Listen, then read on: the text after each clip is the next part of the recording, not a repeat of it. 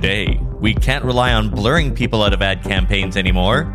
TikTok makes it easier to buy ads, the right way to send a copyright takedown notice, and the first studies out of just how often Google is changing title tags.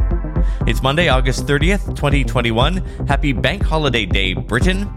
I'm Todd Maffin from EngageQ Digital, and here's what you missed today in Digital Marketing, episode 457. Well, it's been in testing for a while now, but TikTok has finally opened the door wide to its promote function. This kind of media buying is sometimes called boosting, where you take an existing organic post, usually one that's overperforming, and put a budget behind it.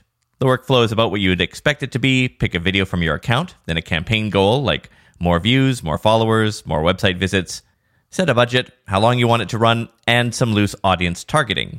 That targeting is either automatic, which means TikTok will try to put it in front of people it thinks would be interested in it, or you can go custom and specify gender, age, and pick from a handful of interests.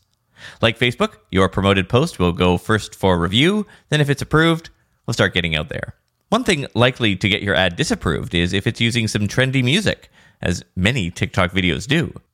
The licensing deal TikTok has with the music labels cover organic use, but only some audio tracks are allowed to be used in ads. The easiest way to start is by using the fire icon on each video, which you can get to from the share button. But you can also do this using TikTok's creator tools menu or via its business suite. Still with TikTok for a moment, its parent company ByteDance has acquired the Chinese virtual reality headset maker Pico. Quoting The Verge, Pico is the third largest maker of VR headsets, following Facebook subsidiary Oculus and Chinese company DPVR. While the consumer focused Neo 3 launched exclusively in Asia, Pico is slowly expanding its market with the business ready Neo 3 Pro and the Neo 3 Pro Eye set for a North American and European release as well. Unquote. What's not clear here is if they have any plans to use this inside TikTok. You've got to think there's some connection there. Then again, ByteDance has made purchases that aren't related a mobile game studio, and they've even launched their own mobile phone. Look, I like CSI Miami like everyone else, but can we agree that that whole computer enhance thing is kind of ridiculous? Can you clear that up any? I don't know. Let's enhance it. Enhance section A6. I enhance the detail and I think there's enough to enhance. Release it to my screen. Enhance the reflection in her eye. let's run this through video. You've seen this. They take a blurry, pixelated image, click a button, and then suddenly it's perfectly clear. As goofy as it sounds, we may actually be getting close. Algorithm scientists at Google today showed off what they call natural image synthesis, and the results are, well, a little breathtaking. The images they showed were deeply pixelated, and their AI was able to clean it up and fill in the pixels properly. It does this by covering it with film grain, then undoing that grain. Premium newsletter subscribers are seeing examples of this today.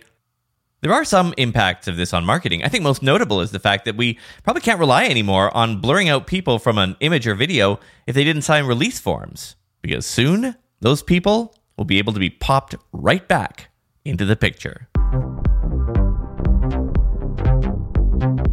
We return to what is turning out to be something of an epic saga at Google. Their stepping up of alterations to your title tags. Briefly recapping, since its start, Google occasionally used a different headline than a web page's title tag, emphasis on occasionally.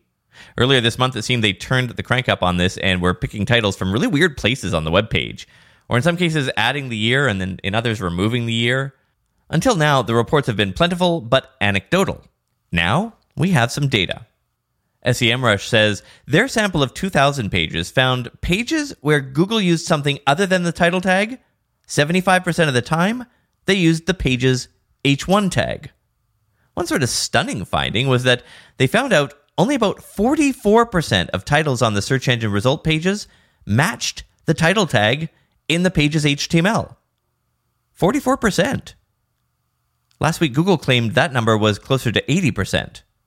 And e commerce pages were hardest hit, only 30% matched, according to the SEMrush study. Now, remember though, 2,000 pages, so it's not a huge sample size, but if these numbers do hold up, this could be pretty significant in terms of how we digital marketers create web pages. given that H1 tags seem to have much more prominence than we ever thought, maybe now's the time to put some keywords there instead of just using it to say, Welcome to our website. For the ones who work hard to ensure their crew can always go the extra mile, and the ones who get in early so everyone can go home on time, there's Grainger, offering professional grade supplies backed by product experts so you can quickly and easily find what you need. Plus, you can count on access to a committed team ready to go the extra mile for you. Call, clickgrainger.com, or just stop by. Grainger, for the ones who get it done. A great example of humanity circling around Twitter this weekend. It's a letter that a Netflix executive wrote to the co owners of a Chicago bar who had created a little homage to Stranger Things. They had Christmas light string, you know, with the with the letters, and the bartender's area was called the Upside Down. Anyway, needless to say, Netflix's lawyers were not thrilled. But rather than sending them a templated takedown, Netflix's senior counsel of IP sent this letter Dear Danny and Doug, my walkie talkie is busted, so I had to write this note instead.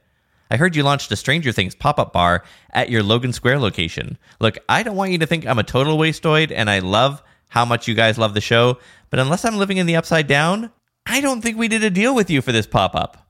You're obviously creative type, so I'm sure you can appreciate that it's important for us to have a say in how our fans encounter the worlds we build. And we're not going to go full Dr. Brenner on you, but we ask that you please not extend the pop up beyond its six week run ending in September and reach out to us for permission if you plan to do something like this again. We love our fans more than anything, but you should know that the Demogorgon is not always as forgiving. So please, don't make us call your mom. The social media platform Agora Pulse now has an integration with Google My Business. This will let you see and reply to reviews from the site. In this first phase, you'll be able to connect multiple Google My Business locations, reply to reviews from your social inbox, create and use labels and saved replies, and assign conversations to other teammates. One side note Buffer today reported they were having trouble with video uploads. At Deadline, they say they believe they've fixed the problem and are monitoring it. Back in the mid 90s, a couple of graduate students at Stanford were trying to come up with a dissertation topic. One of them thought exploring the mathematical properties of the web and understanding its link structure as a huge graph might prove interesting. Their supervisor gave them the green light, and within a couple of weeks, the research project called BackRub launched.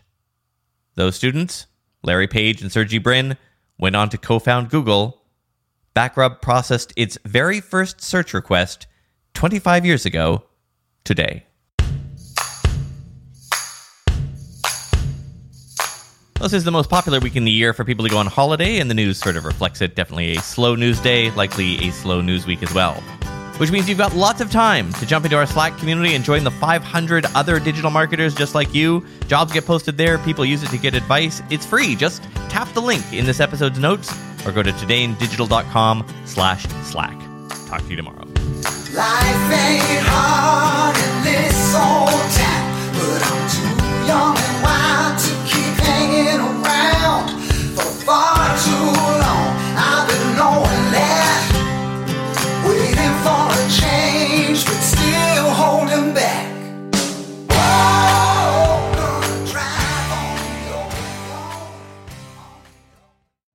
You know how to book flights and hotels. All you're missing is a tool to plan the travel experiences you'll have once you arrive. That's why you need Viator. Book guided tours, activities, excursions, and more in one place to make your trip truly unforgettable. Viator has over 300,000 travel experiences to choose from. Everything from simple tours to extreme adventures and all the niche, interesting stuff in between. So you can plan something that everyone you're traveling with will enjoy. Real traveler reviews give the inside scoop from people who've already been on the experiences you're considering. So you can plan with confidence. Free cancellation helps you plan for the unexpected. And 24 7 customer support means you can travel worry free. Download the Viator app now and use code Viator10 for 10% off your first booking in the app. Find travel experiences for you. Do more with Viator.